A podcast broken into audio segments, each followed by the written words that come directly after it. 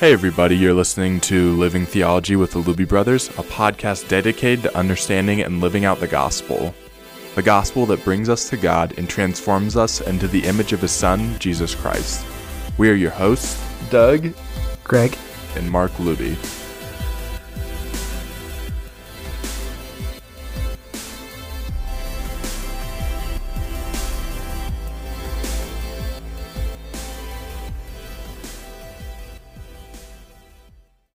Continuing in our series on common challenges for Christians, and today we are doing anxiety part two. Doug, would you catch us up to speed on where we've been in this conversation so far? For sure. In the last episode, we talked about anxiety and how a lot of anxiety comes from our desire to control what's going on in life, but knowing that we actually don't have control. There's this sense that there could be a storm on the horizon, an uncertainty towards the future doesn't feel great for us. I was watching a commercial recently for Chase credit cards and it talks about your ability to know if something is off with your spending and getting alerts right away. And the tagline is "Control feels good." I was like, "Oh, that's that's true. Control feels good." But the reality of life in a broken world is that I am not in control of everything. I'm not in control of actually all that much. So, how do we deal with that? How do we look to the Lord and trust Him? How do we be faithful in our lives?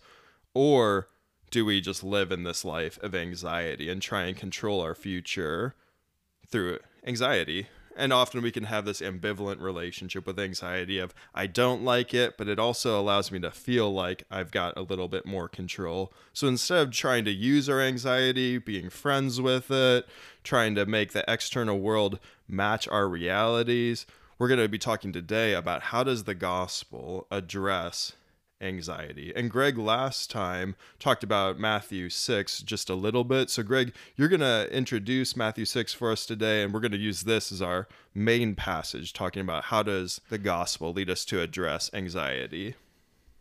To summarize Matthew 6, the idea of it is seeking first the kingdom of God and everything. And the verse Matthew 6:33 says seek first his kingdom and his righteousness and everything else will be given to you as well. And yet what surrounds that whole idea is Christ telling us not to be anxious, not to be anxious about food, about money, about clothes because God knows exactly what we need and he's going to give us exactly what we need day by day for exactly what he needs us to do day by day in seeking first his kingdom. And so there's this promise for us as believers that that doesn't mean that everything's always going to go well in life or that we're not going to experience difficulty with finances or things like that, but it means that each day we have exactly what we need to fulfill exactly what God calls us to that day. And tomorrow we're going to have exactly what we need. And so let's let our focus in life be seeking first God's kingdom and living for Him, knowing God, loving Him in everything that we do, say and think, with the promise that God will give us exactly what we need in order to do that. And that's just a huge stress reliever if you really believe that truth. And so much of the anxiety that I can face in life can again come from the what ifs. What if I don't have enough money or food or what if I'm not okay in the future? But God gives us promise that you'll have what you need. And so seek me today. And that's been so powerful in my life when I start to get anxious because it can so easily draw me away from God and resting in God and experiencing life and joy in Christ. But I have exactly what I need to find that joy in life in Christ today so that when I get to the end of every day, I don't have an excuse for being anxious or not following God or walking with Him because He gave me everything I needed that day and He'll do the same tomorrow. Yeah. One of the ideas that's so good along with that, Greg, of seeking first the kingdom of God is just even what is our relationship with God and the Lord's Prayer, which is in Matthew 6 uh, before some of the passages we're going to talk about, Matthew 5, 6, and 7 are the Sermon on the Mount. And it's Christ, you know, teaching from the mountain and just an incredible sermon as a whole. And we're going to be mining a lot from there. But in Matthew 6 is where we're given one of the places we're given the Lord's Prayer. And in there it says, Our Father in heaven, hallowed be your name. Your kingdom come, your will be done on earth as it is in heaven. And then it, it goes on. But that idea of seeking first the kingdom of God, we're praying that God's kingdom would come, that his will would be done here on earth in our lives, in our world, as it is in heaven. But even just the way it starts is so helpful in helping us know how we live in the kingdom. It's our Father, our Father in heaven. And that idea of God as our Father is going to be so foundational for how much of Matthew 6 is going to address anxiety. Because how do we seek God's kingdom? Well, we seek it as children of God. We seek it as um, children in the kingdom who have a father who has all spiritual riches, all blessings, and is able to provide for us what we need. And that's going to be the foundation for a lot of what's said of, hey, don't don't worry about these things because you are children of your father. And again, I mean, we go back to this idea of just kids, and I think it's helpful as you guys have kids to continue to see this played out. But I think of for Doug, your daughter Ruth, or Jackson, or Wesley, or Owen. It's like they don't they don't need to worry about being provided what they need in their homes a meal because you are like good fathers who care for them. Like you're gonna feed Wesley tomorrow. You're gonna take care of him. And we do that as imperfect pictures of our Father in heaven. And I think that that's just a cool picture to begin to look into. What does it mean to really understand as we address anxiety, seeking first the kingdom of God, and knowing that in that kingdom, in God's kingdom, we relate to him as our heavenly father. And i think that's going to be foundational for a lot of what uh, going to be addressed in matthew 6 and so we're going to walk through this framework of head heart hands as we've been doing. And let's start with just this head. So what are some of these foundational realities and foundational truths that we are to know about God our Father, about the kingdom of God, about life in the kingdom that would free us from some of these burdens of anxiety that we really fleshed out in the last episode. Yeah. Yeah, along the lines of things for us to know, to believe in our minds we want to see the context of this, like you were saying, Mark, that God is our Father. And Greg, as you had mentioned earlier, that we are made to seek first His kingdom and His righteousness and understand that God has actually made us to represent Him, to be His image bearers, to live for Him in the world. And if we're not living according to our design, there's going to be problems. And my anxiety could be an indicator like that light on the dashboard, the check engine light, that something is off in what I'm living for. Verse 24 of chapter 6 says, No one can serve two masters, for either he will hate the one and love the other, or he will be devoted to the one and despise the other. You cannot serve God and money. So it may be that the anxiety that's provoked and brought about in my life is because I'm trying to serve money and serve the Lord. Or other times it's I'm trying to get the approval of others, or I'm trying to make sure that I have security in a lot of different ways. And that might be what my anxiety is coming from, from treasuring something else, seeking something else before the kingdom. So, verse 21 says, Where your treasure is, there your heart will be also. And if I'm treasuring wrong things, there's likely going to be anxiety provoked in my heart because that's not what I'm made to treasure. Hmm. Yeah, I think that's so accurate. I I think we could probably sympathize with that in a lot of different areas when we get our focus on the wrong things. We have the wrong value, whether that's just in your image or whether that's in money, finances. Like we, we know that financial security and being at peace with finances, they don't always overlap. Like you can have a lot of money and be completely insecure about finances. You can be insecure and not feel like you have enough, or you can be poorer and feel like you have riches. And a lot of it is actually not so much about externally how much money do you have, but what is the condition of your heart towards treasure, towards money, towards possessions, towards these things. And I think that's helpful to know from the outset that a lot of our issues come from a wrong focus and getting our eyes off things. And I've, I've noticed that in my own life. If I have my eyes on the wrong priorities, on the wrong things, if those things become my treasure, it's really anxiety provoking. I think it's really interesting how Jesus tells us in verse 19 of chapter 6 to not lay up for ourselves treasures on earth where moth and rust destroy and where thieves break in and steal, but instead we're to put them in heaven where moth and rust don't destroy, thieves don't break in and steal. And it's funny because earthly treasures, earthly money, earthly whatever it might be, we're anxious about the moth and rust destroying, the thieves breaking in and steal. We're anxious about losing things because we can lose those things, because those things are uncertain.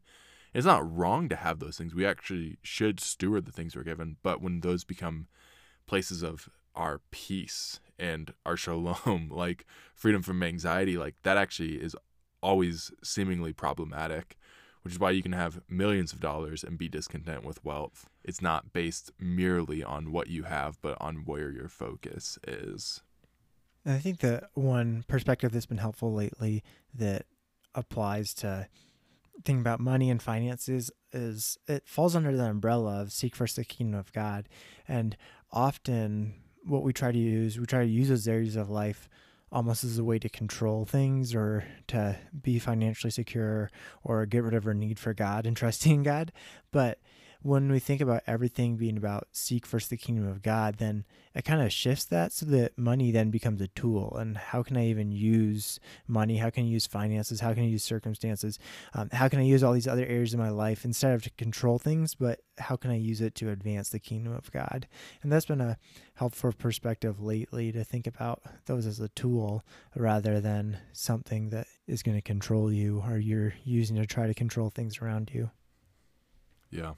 Greg, sometimes people will talk about how if you elevate a gift, or if Piper probably talking about gift above the giver, like then that's wrong. You're missing the perspective. The giver is God. The gift is what He's given us.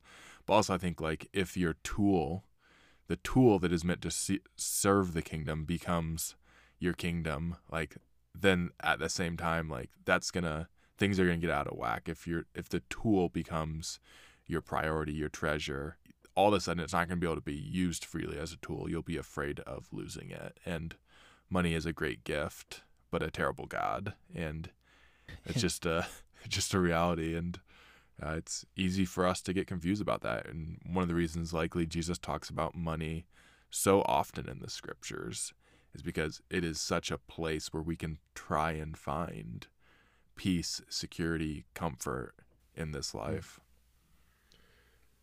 So moving into 625 to 33, Jesus tells them, Don't be anxious about your life, what you will eat or what you will drink. And it's helpful to remember that many of the people that he would have been talking to would have been day laborers who earn enough money for food and drink for that day and maybe a little bit more. This is a very practical daily reality for them. And so often, I'm nervous not just about today, but about tomorrow and about years and years ahead. But Jesus says later in this passage to let the day's troubles be enough. Tomorrow will have troubles for its own. So I don't need to borrow anxiety for the from the future, but to trust the Lord today and to not be anxious. But then he just says, "Don't be anxious." Well, if, when I'm anxious, I know I'm not to be anxious. So how does this help me? And then he begins to tell us truths that actually could lead us to not be anxious. And one of the truths is he says, Look at the birds. They don't worry about the future. They are not sowing seeds to gather them in the future, and yet your father feeds them. Don't you know that you're of more value than the birds? If God cares for the birds, of course he's going to value you as his child, as his image bearer. And then I love what Jesus says after that in verse 27 And which of you, by being anxious, can add a single hour to his span of life? So, first he says, You don't need to be anxious because the Father cares for you. And now he says, Don't be anxious because it doesn't help. and I think I need to believe my anxiety does not actually serve me. I need to fight my ambivalence of liking anxiety, not liking anxiety, and really believe that it doesn't serve me. It doesn't actually help me. I can't add a single hour to my life. I can't add a hair to my head. I can't add an inch to my height to really believe that my anxiety isn't a servant.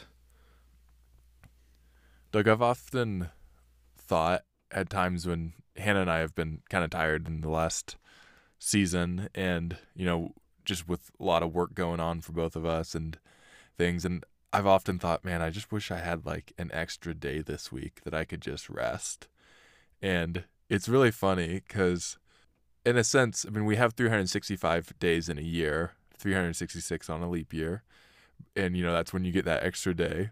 But every, like, every moment I have, like, I'm still, like, if I had an extra day that was just totally off, like it would be so easy for me to fill it and to do things on it. And even just the idea of like God's actually like given us the idea of a Sabbath. Like he commands in the Old Testament that they people are to take one day a week and they're to not work. And how incredible of an idea is that that God is planning rest into um, the foundation of the way his people are to have rhythms in their life. And we'll talk about that when we get to the hand section, I'm sure. Uh, but just this idea of man, if I could just have a little bit more time, if I could have a little bit more time, I can f- so easily resonate with that. But I also know again that what we're talking about isn't just some external problem with the world. Like if you gave me a 10-day work week, I could still fill that with my anxiety. Like I would have no problem doing that. And so if there's going to be actual change, it's going to be a change in perspective that would allow us to relate differently with our anxiety, with our work, with what we are going about as people who are servants, children in God's kingdom. And that perspective that God actually cares and actually provides. Yeah, well, this is a little bit random. It's kind of like my backpack theory. Where in college, I would always have a small backpack because I just realized that no matter how big of a backpack people had, it was always just filled to the brim with stuff. And everyone just fills their backpack and walks around with a filled backpack. So I just had a small backpack because I knew, okay, I can probably get what I need in here. But if I have a big backpack, it's always going to be full of like huge textbooks and computers and stuff that I don't actually need throughout the day. And it's just going to be this burden that I'm carrying around with me and lugging around and yeah, causing scoliosis which is a wise thing to have a lighter backpack when you've actually got a lot of back issues. So I've done that as well. Where it's like I just Yeah. need to carry a smaller backpack. I only buy small backpacks. That's a life hack. the most helpful thing in our hands section so far. Get a small backpack. And just even to kind of conclude that passage is that at the very end it says, Don't worry about tomorrow, for tomorrow will worry about itself. Each day has enough trouble of its own. And so this isn't saying just don't care, don't do anything in life, and you don't need to worry and be unwise and not taking intentional steps and working every day as God calls us to work and put our hands to something and make it fruitful. But it what it's saying is there's going to be things to worry about tomorrow and things to do tomorrow, but today has things to give yourself to and God will give you again what you need for today. So don't worry about the cares of tomorrow, but just faithfully pursue God today uh, and complete what you need to for today and tomorrow you can do what you need to tomorrow. And that's actually been a pretty practical. I know we're not in the hands yet, but it's been a pretty practical thing for me just to think about that with the worries I have. Like, you know what, today I feel like I did what I needed to to be faithful to God, and tomorrow I'll try to do the same thing. Hmm. Yeah, even just thinking through is this thing that's causing me anxiety something that I can stop and address today and trust the Lord in? Or is it something that I really don't have control over? It's a concern about the future that there's nothing for me to do with it. If that's the case, I might need to just tell the Lord, "Hey, this is what I'm feeling, this is what I'm anxious about but this seems to be an anxiety for the future. If there is something for me to do with it today, help me to know that so I can actually go about it. But it is so easy to borrow anxiety from the future. It's easy to kind of just live on the anxiety of the future. Like we said, like there's is there a storm coming from Max Lucado? That was the illustration he gave. Is there a storm coming? And if I, if I'm constantly anxious about what might be, then I'll constantly be prepared. But in reality, you're just constantly tired and drained, and it doesn't really help. But yeah, I think it's easy to kind of have anxiety be our fuel, like we said, and to live on the anxiety of what might be tomorrow. And I've shared this before, but you know, if, if you, like you're saying, Greg, if you have a big, big list of things you're planning to get done and you get to the end of the day and you don't get that done, there is a question of like, man, okay, is God going to give me the grace I need each and every day? Because you may be faithful, faithful, faithful, and unable to do the things that you need to do. And that perspective of, okay, well, seek first his kingdom, his righteousness, all these things will be added to you. Don't don't worry about tomorrow, because God will provide what you need and sufficient for the day is its own trouble. Tomorrow is going to be anxious for itself. There's just some really helpful promises and realities in those sections that do just offer through Christ a different way of living, different way of life that we want to live into and to experience because this is so freeing of a reality that we're being told right here. Yeah, it's crazy that God tells us we like really don't need to be anxious. and again, we mentioned this last time, but that's something that I can really submit to and come under the authority of scripture and say, this is what God's given me to not be anxious today and to pursue him. And I need to trust him that I can do that, even though you know, everything in me screaming that I need to be anxious, I can say, okay, I'm not going to listen to that voice. I'm not going to submit to my own thoughts and feelings, but I'm going to come under the authority of Scripture here and say, God, I'm going to trust you today. One way that this really hit home for my heart was actually in a seminary class a couple of years ago because we were looking at this whole passage and then went to Matthew 7, verses 7 to 11. And I began to realize what these verses are saying I'm doubting. And that actually made me really sad. So I'm going to read these verses here and then explain how this really hit home for me. But it says, Ask and it will be given to you. Seek and you will find. Knock and it will be open to you. For everyone who asks receives, and the one who seeks finds, and to the one who knocks it will be opened. Or which one of you, if his son asks him for bread, will give him a stone? Or if he asks for a fish, will give him a serpent. If you then who are evil know how to give good gifts to your children, how much more will your Father who is in heaven give good things to those who ask him? And what it's saying here is if we, as fallen, broken, finite people, know how to give good gifts to our children, how much more our Heavenly Father? Of course, we can trust Him. Of course, we can rely upon Him. He is good and He is God. And He has the, all of the riches in the world. He's got all of the wisdom. He's got all of the power. And He's for us and He cares about us and wants to give us not just the things that we're after, but actually the better things. He's not about giving us a scorpion, even though I may really want a scorpion. He wants to give me what's actually good. And sometimes, like even what Ruth desires, I can look at that and think that would actually be really bad for you. And it makes her angry at me at times. It makes her sad that I don't give her what she wants. But because I know as her dad that I want to give her better. And she's one. and my wisdom far exceeds her. How much more so does the wisdom of God exceed mine? But it made me sad as I was reading this passage because I was in a season of feeling really anxious.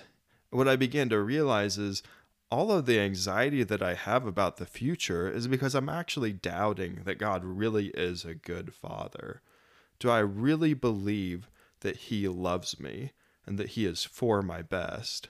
And I had to sit there and realize in the middle of this class I don't think I am trusting that right now. I want to trust that, but right now I am anxious about many things because I'm doubting that God really does care for me. Lord, would you help me to believe that you really do care, that you really are a good father?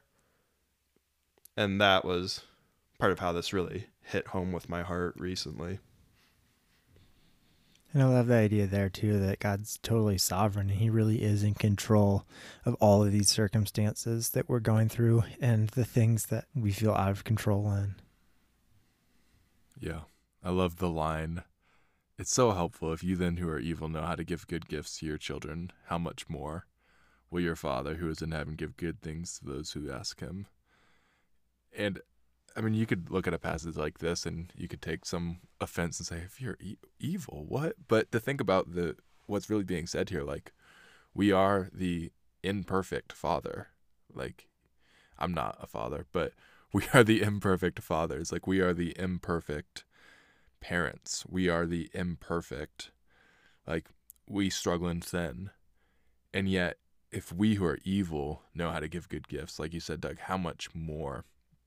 This goes back to an illustration we were talking about even lately, Greg. Like if you were to let your the kids run the run the show and just do whatever they want, it would last, you know, ten minutes and then chaos would ensue. But as you said, Doug, like the difference between us and God is greater. It's greater. Like it's not just a maturity of give it a few years it's a categorical difference of like the God and creator of all things, the sustainer of all things. And that's an incredible assurance when we actually press into that and think about what the implications of that are for us. And I just think of the way that it's so hard. And Greg, I think you've talked about this, but the way it's so hard sometimes to realize how great these realities of Scripture are. Like, what is this reality for us? The God who made all things is truly our Heavenly Father, who is working in all things and through all things for our good, and he will give us what we need at the time. Combining some Romans 8 in there in some other places, but mm-hmm. just incredible promises, incredible truth that, man, if we could wrap our minds and hearts and hands around that, if we could live by that, that that would be a, a foundational shift and something we're growing in and wanting to grow in. And it's just incredible that we can live by that. Like that's just not something that we have to say and then say, oh, it's like impossible to live that way. We really, through the Spirit of God, are able to grow and believing and trusting in those realities and living in the joy that is in Scripture available to us and the peace and the rest. Yeah, Christ didn't say this with the expectation that we would just brush it off and say, ah, we'll never be able to live up to that. But it's like this is actually hope, life that He's putting in here, you know, giving to us that we would know the way the world really works. Mm-hmm. Yeah, that how the world works. Jesus promises us that we'll have trouble in the world, but to take heart because he's overcome the world.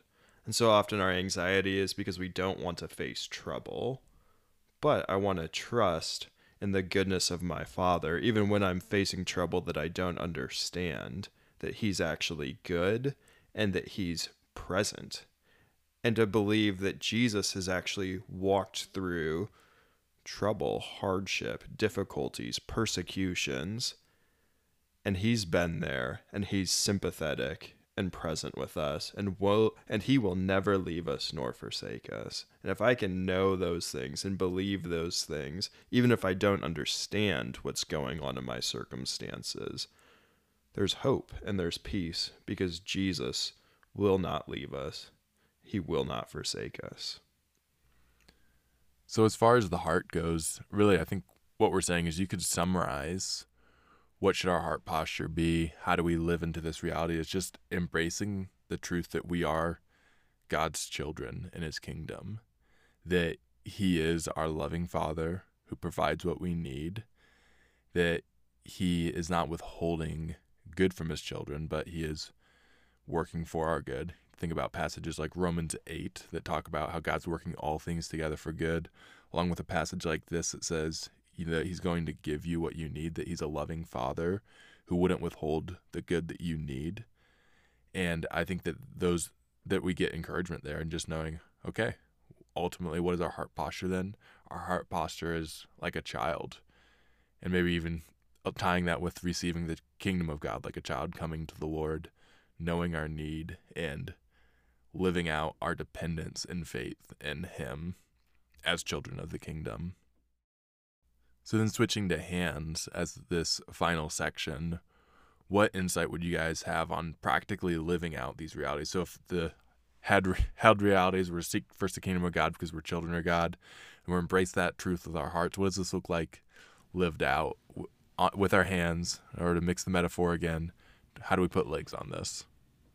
Yeah, I hopefully this isn't too theoretical, but I think that for me, what's really been helpful lately with anxiety is first identifying why I'm anxious, then confessing my anxiety if it's rooted in sin, which it usually is for me, and then uh, really believing that what God has is greater than what I'm settling for in my anxiety. And so, for instance, with a lot of times I'll be anxious about ministry and putting on events and wondering, will people come or how will this go or what's our ministry going to look like a few years down the road? And there's a healthy spot to that, but the anxiety is usually tied to my significance and purpose and thinking if I if things don't go as I'd hope, then it's a reflection on me. And if things do go well, then it's a reflection on me, and people will see me a certain way. And so, at the core of what I'm doing there is I'm trying to find significance and purpose in the way I'm viewed by others and in my reputation. And I'm really trying to seek my own glory and not God's glory at the root of that. And so, that's something I need to come and I need to confess and say, Lord, I'm seeking my glory, more concerned not about what John the Baptist says that he must increase, I must decrease, but I'm more concerned about finding my own purpose in people's eyes. And so then I repent and believe that Christ really has covered that on the cross and he has taken my sin. And then I believe that what God has is so much greater.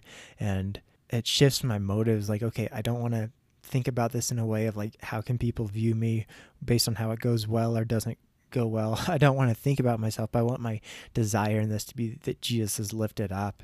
And I find that there's so much more joy in that, as John the Baptist even says in that same passage in John 3, that that his joy is increased and his joy is full as Christ is lifted up and his even as his earthly ministry is kind of going away, but his greatest desire to see Christ lifted up. So I shift my desire, and suddenly that just relieves the anxiety because it becomes more about just Christ being lifted up.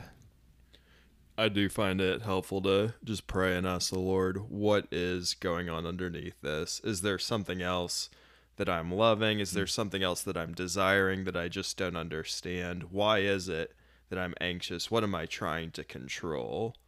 And then as I begin to see what I'm trying to control, whether by journaling, talking to other people, or in prayer, it helps me then to take that to the Lord and trust Him with it.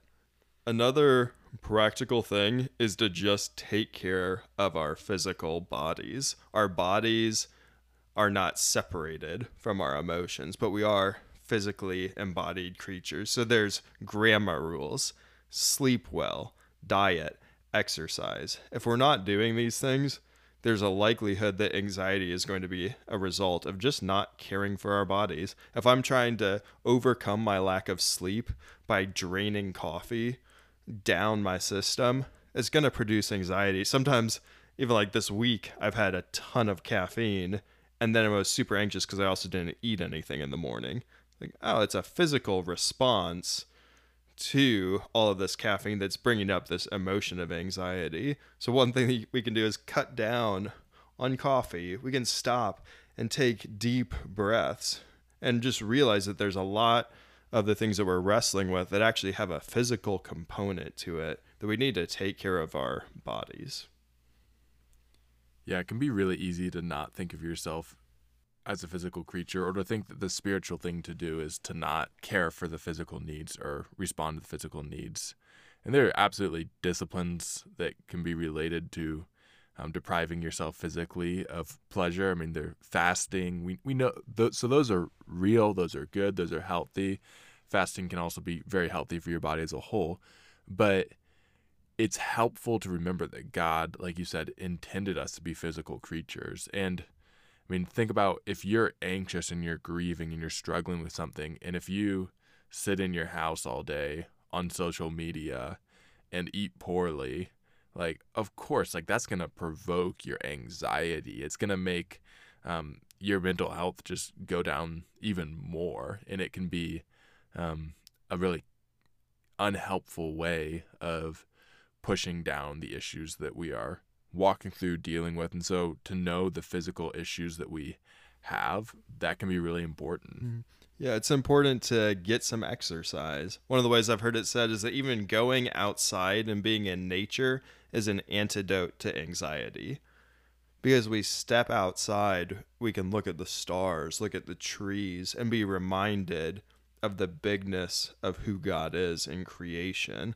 I lift my eyes up to the hills where does my help come from? My help comes from the Lord who made these hills, who made the sky, who made the stars. And there's something about creation that reminds us of the bigness of God that can give us peace in our anxiety. Yeah. And I think that's really helpful. And then, I mean, like you said, the sleep, diet, exercise, just what happens on hormonal levels. And I think, again, those aren't just some cosmic mishap. God designed and intended that we would have, that we'd be physically embodied creatures, that we would experience those things, that we would sleep, eat well, exercise. Those those things are intentional steps of faith. And one of the things I've encouraged students in as I've gone through a mental health series is talking about how we do everything by faith. And so to not separate the idea of, oh, I'm going to go to the gym now, so I don't do this by faith. I read my Bible by faith. But no, no, like actually, you can do whatever you're doing as a spiritual act of worship. If you go to the gym, if you receive a good meal, if you get a good night of sleep, like do those things as an act of service to the Lord. And so it's not to divorce the most of our lives from the spiritual activities we do. And I think as we do that, we can see that these are areas where God has given us grace. He's given us what we need. And like we had shared that there's uh, at times need for medicine when we're talking through mental health issues. There are reasons that anxiety might be provoked, and some of them are going to deal with your own uh, spiritual realities of wrestling through truths about who God is, but then there's also going to be times where physically things are off and need to be addressed medically because there are chemicals, there are biological rhythms, there are all these things that relate to anxiety. And so, again, having this nuanced approach to anxiety where we don't say that these things are done by faith. If you pray it's done by faith, like absolutely it is, amen. But for some people, taking medication is going to be a step of faith. For some people, going to the gym is going to be a step of faith. For some people, changing up their diet is going to be a step of faith. For some people, getting counseling is going to be a step of faith. For some people, telling a friend about the anxiety in their heart is going to be a step of faith. And so it's not to it's not to divorce those things from the walk that we have with Christ, but to see those things as grace that God gives us, areas that we can really honor him and to feel freedom as Christians to walk by faith and to take the steps that we um, need to be taking to grow and mature in these areas. Another practical thing is to get healthy rest in our lives, even to embrace some boredom, some time where nothing is going on. Imagine if you were under a strobe light and it's just constantly going off, off, off, off all the time, how anxious you would be. And yet we often have our phone constantly in our pockets, ready to go off, ready to go off. I take a minute where I don't have anything going on. I pull out my phone and I've got this light coming in, distracting me, constantly filling me with information, info that's often tragic and horrible. And there's this this constant glut of information, constant glut of entertainment. If we're living with that, of course there's going to be this anxiety that's provoked. We need actual rest. We need actual breaks, healthy boredom. And part of being human is to realize I actually need rest. So, one practical thing for me is am I actually taking a Sabbath? Am I taking one day a week to not do any work? It's interesting how much a Sabbath we can treat as if it's a burden when God tells us, hey, take one day of the week, don't work, and worship and enjoy me and be with my people. And I respond to that like, no, if I do that, I won't be able to get done everything that I'm responsible for, Lord. If I actually try and take a day off, I won't be able to follow you. It's like, oh no, all of a sudden, that's really a spot of arrogance for me because it, and because God has made me to need sleep, to need rest, to even need that time to stop and be with Him. And if I feel like I've got too much to do, I need to repent and trust the Lord. And then I also have to see maybe I'm taking on too many things, or maybe in my other six days of the week, I'm not working well enough. But for me, even this last year, it's so easy now between being a dad, working on seminary, and working on campus to think I've got so much to do. I can't take a day off. But it's actually been really refreshing to start consistently using a Sabbath where I'm just not going to do any work. And it's been a huge blessing. And I really need that. Yeah. Yeah. I, I need that as well. And I have tried to implement that at different times of ministry. And I've, especially recently, Hannah and I have tried to do that together. Um, lately, I've been struggling a little bit. I mean, as in past few weeks, um, but having a day fully set aside to say I'm not going to work on this day is so healthy for me, and um, love being able to do that, and really do benefit from that, and can absolutely agree. And to have that day is one where you are not just zoning out. It's not just a Netflix binge. not Yeah. there's something wrong with watching a show, but having space, like you said, to really reflect, to really focus on the things that are most important. For me, I, just being with friends is so helpful. Being with people who I know and love and care for, being intentional in some of those areas. If I can get to the gym, that helps me. And I know people are going to have different things that are very restful for them, but finding ways to honor the Lord in that day is so so worth it, so helpful, and want to make that a lifestyle for myself as well. Yeah, healthy rest is a big deal. I think even this last week, I've gone on three walks that I haven't been listening to a podcast and just walking and pushing my little daughter in her stroller and just thinking or praying or let my mind be blank. I've taken a shower without YouTube going on. I've actually I haven't gone to bed without listening to or without reading an article on my phone. So that one I do need to change. Um, but to do a few of these things, like to go to the bathroom without scrolling, like whatever it is, I don't need this constant take of info, but to actually do a few things with quiet. Why am I so anxious all the time? Oh, maybe because I don't have quiet.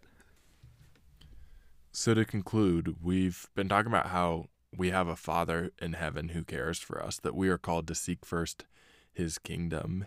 And the realities that are talked about in Matthew 5 through 7 and throughout the scriptures of being able to trust in God, being able to walk with God, even through suffering and hardship and difficulty, is so encouraging for us. It's not always immediately easy, but it's so encouraging as we think of who God is as our Father, who we are as his children.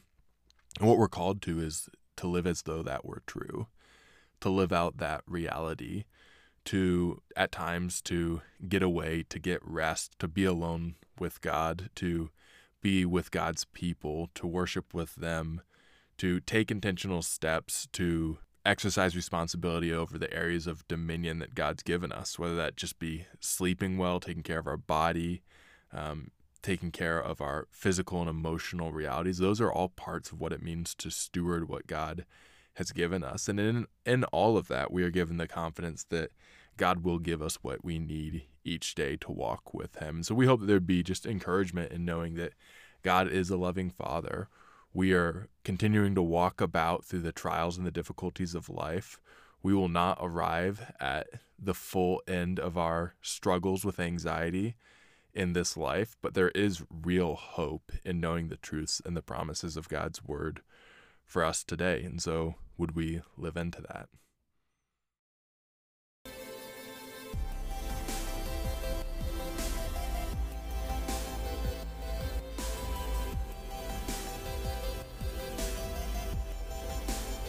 Thanks for joining us for this episode. We hope it's of encouragement to you and that you join us next time for another discussion. The music excerpts for this podcast come from the song Enthusiast by Tours, which is licensed under a Creative Commons Attribution License. More information can be found in the show notes.